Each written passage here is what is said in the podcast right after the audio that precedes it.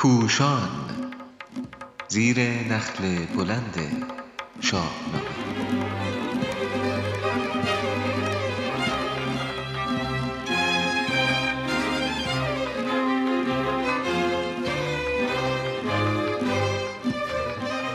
مصاحبه دکتر شهرام ترجانی با ماهنامه سخن.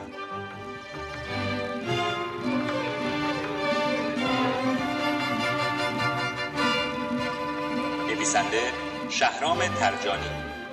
گوینده عدنان حسین نژاد. شاهنامه گنجینه دانایی و خردورزی است و این شناخت دلیلی برای پشتیبانی از جهان فرندیش پیر توس است. شما هم به همین ره در شناخت گنجینه فرهنگ ادبی ما دست به بازسرایی ترانواری زدید تا داستانهای شاهنامه را برای کودکان پارسی زبان دست یافتنی تر کنید که در پانزده جلد آن بازسرایی ها را به زیور چاپ رساندید در این بخش از گفتگو خواهان شناخت چنین جریانی فکری هستیم از سوی شما تا اهمیت این مهم پندار و کردار را رسد زنیم پرسش نخست شاهنامه و اهمیت آن در جهانبینی ما چگونه ارزیابی می شود؟ پرسش دوم برای رساندن زبان شاهنامه که حماسی است به زبان ترانه چه روی کردی را باید پیش گرفت؟ پرسش سوم جهان شاهنامه چگونه در مفهومهای اجتماعی و اخلاقی کودکان کارساز است؟ پرسش چهارم درباره جستارهای نمادین شاهنامه برای پرورش کودکان ایرانی در الگوسازی شخصیتی چه پیشنهادهایی دارید؟ پرسش پنجم. هفت خان رستم هفت داستان اخلاقی و رمزی است برای آموزش هوشیاری و به دست آوردن پیروزی ها در این باره با شناسایی بیشتر توضیح دهید. پرسش ششم.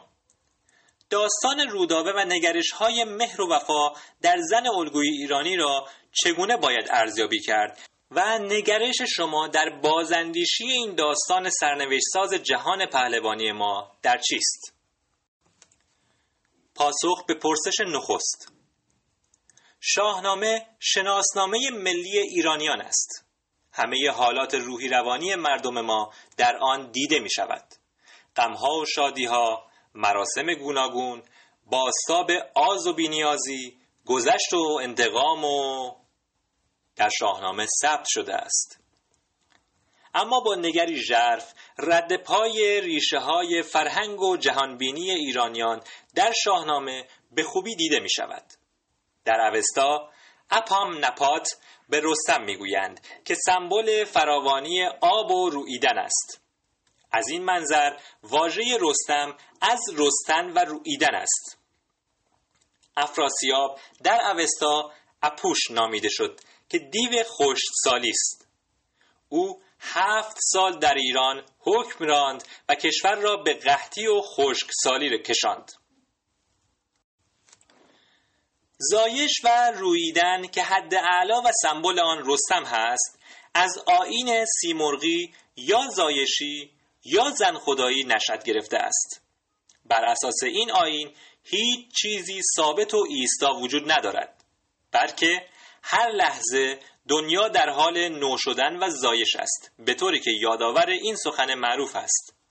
هیچ کس دوبار در یک رودخانه شنا نمی کند. اما در بین ادیان متأخر یا دقیقتر بگوییم از زمان سیطره موبدان زرتشتی دوره ساسانیان زایش و آین زایشی به سخره گرفته شد. چرا که بر اساس این اندیشه هر لحظه چیزی نو آفریده می‌شد و ادیانی که موجودیت و رونق بازار خود را در احکام ایستا و ثابت می‌دیدند به مخاطره میافتادند.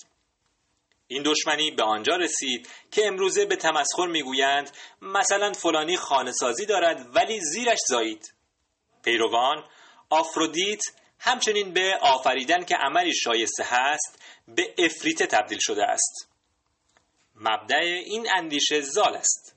زال در زابل به دنیا آمد و در زابل به سیمرغ سپرده شد. سپیدی موی زال همان ماه تابان است.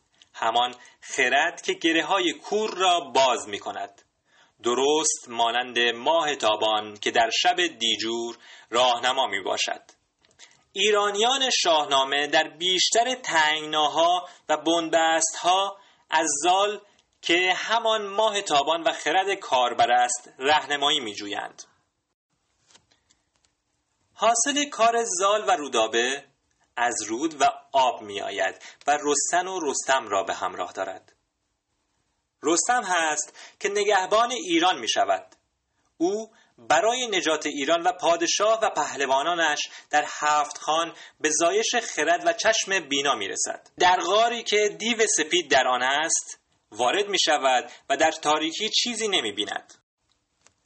چشم خود را می مالد و با آب چشم خود بینا می شود و مانند ماه تابان در تاریکی دیو سپید را می بیند و در نهایت بر او پیروز می گردد.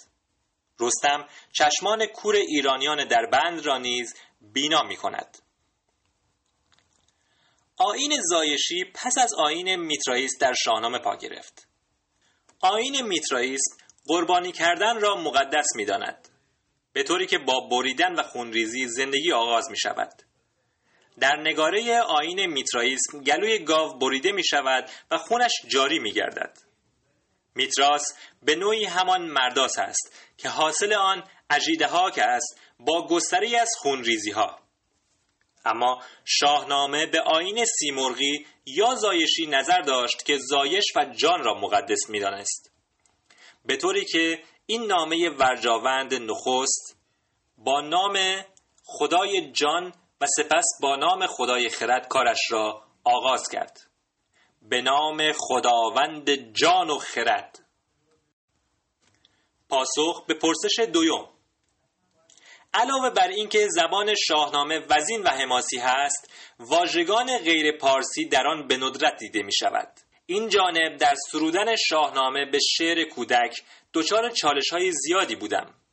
نخست اینکه میبایست واژگانی انتخاب بکنم که در اندازه فهم کودک و نوجوان باشد. دوم اینکه تا جایی که بتوانم پارسی سره باشد.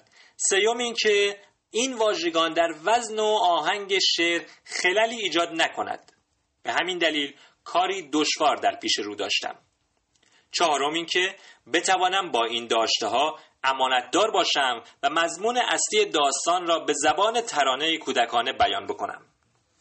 البته هنرمندانی در های موسیقی و همچنین برای ورزش باستانی اشعاری از شاهنامه را به آواز و ترانه خواندند که رویکردها و های ویژه خود را دارد. پاسخ به پرسش سیوم خواسته استاد توس از سرودن شاهنامه این نبود که تنها کودکان داستانهای آن را بخوانند و بهرهمند بشوند بلکه او برای همه سنین سرود اما با توجه به داستانهای دیو و زن جادو و سیمرغ و فیل سپید جذابیت خاصی برای کودکان نیز به همراه دارد. چرا که نخستین داستانهای کودکان انسانهای اولیه در پیرامون دیو و پری و جادوگران بوده است. در خلال این داستانها کودک به آموزه های از قبیل میهندوستی، فداکاری، درستکاری و شجاعت توجه نشان می دهد و از خسرت هایی که در شاهنامه مورد نکوهش بود می پریزد. پاسخ به پرسش چهارم اگر همه مردم در خیشکاری نسبت به میهن مانند رستم خود را نگهبان ایران بدانند هیچ ایرانی یا انیرانی مجال تعرض و خیانت به کشور عزیزمان نخواهد داشت چند کودک را می‌شناسیم که با خواندن این ها نام خود را به رستم تغییر دادند. شخصیت های مرد در شاهنامه که می توانند الگوی کودکان ما و اصفه ایثار و توانایی و شجاعت باشند. کاوه، فریدون، زال، رستم، کیخسرو، گودرز، گیو، سیاوش و هستند. همچنین دختران و زنان شاهنامه مانند فرانک، سیندخت، رودابه، فرنگیس، گردآفرید، گردیه و پاسخ به پرسش پنجم. سر کلاس ادبیات به دانشیان می‌گفتم از هفتخان رستم چه می‌دانید؟ پاسخهای شبیه به این میافتم که برای وام گرفتن باید هفت خان رستم را پشت سر بگذاریم. خیلی از ایرانیان از هفت خان تنها نامش را شنیدند. نخستین هدفم با آوردن این داستانها آشنایی فرزندان این کهنبوم با هفت خان بوده است.